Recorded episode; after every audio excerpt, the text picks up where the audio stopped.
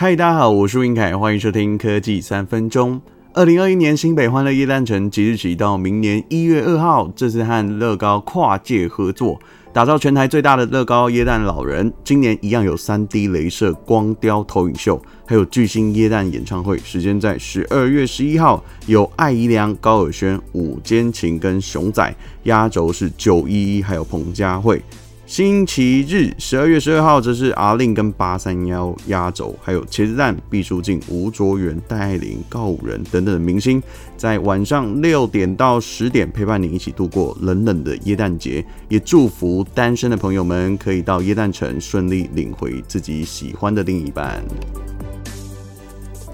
今天要跟大家分享 COVID-19 新冠肺炎的变异株 Omicron 在这周的局势观察。为什么我会觉得很重要呢？因为我上个月才调整了投资的部位哦，特别加买在美国有科技题材的 ETF。根据投顾高盛公司发布的最新报告，它下修了年底这个美国经济增长预测，从四点二 percent 降到三点八 percent。明年经济增长可能从三点三会降到二点九 percent，而且经济复苏有可能会变得更慢。推迟到明年的第三季到后年第一季才有可能会好转。虽然美国首席防疫专家福奇说，Omicron 在严重性来讲看起来没有那么高，但是还是要持续观察它在南非爆发后的一个状况。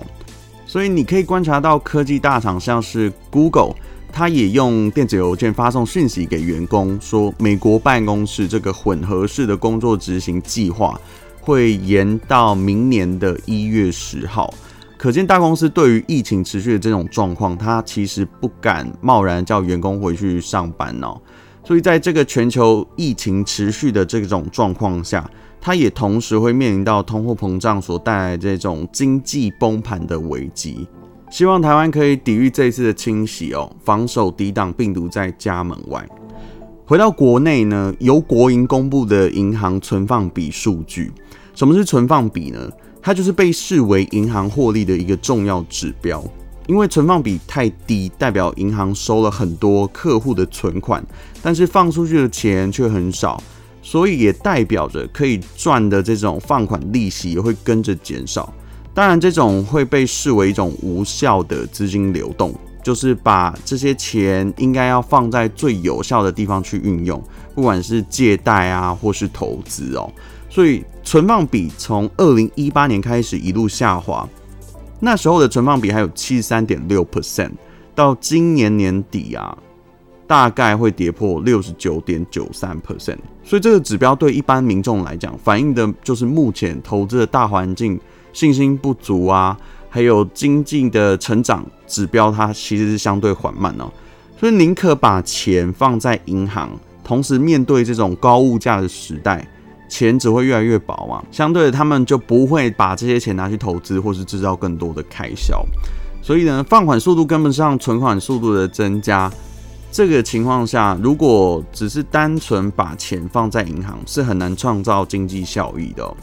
如果说我们不能当有钱人去刺激经济的话，这边要分享一个相对保守的一个投资方式，就是之前有很常在讲买 ETF 嘛，但是持续买进这种台湾的 ETF 定期定额以外，其实你也可以准备一笔哦，随时可以低价进场的这种钱哦，看准国外的 ETF 投资标的，如果价钱到低点的时候，就可以加码买进哦。等疫情趋缓之后，选择相对高点的时候再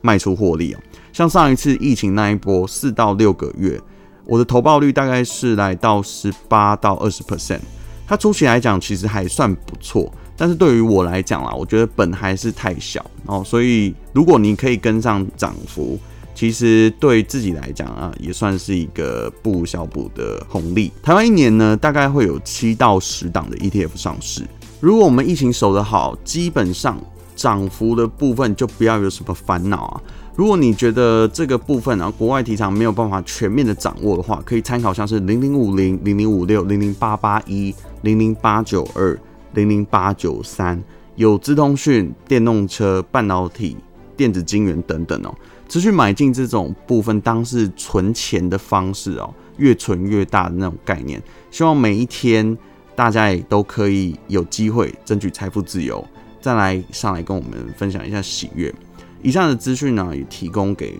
听众朋友参考一下。最后呢，要来分享一下 Spotify 给科技三分钟的回顾，这也是今年哦，感谢大家的支持，听众人数上涨将近百分之五百，粉丝数也有上涨三百二十三 percent 哦。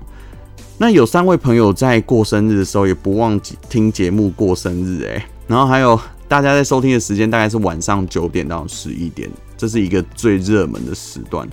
那希望大家可以继续支持这个助眠节目啦。那有没有发现说每一集大概都是只有七到十分钟哦？因为之前有一个调查，我看到一个研究是讲说，人平均入睡的时间大概是花十五到二十分钟可以睡着。希望这样子的节目长度你会觉得 OK 哦。那帮助你入眠的话，也欢迎分享给这些失眠的朋友。喜欢科技三分钟，欢迎按赞、订阅并分享。我们下次再见，拜拜。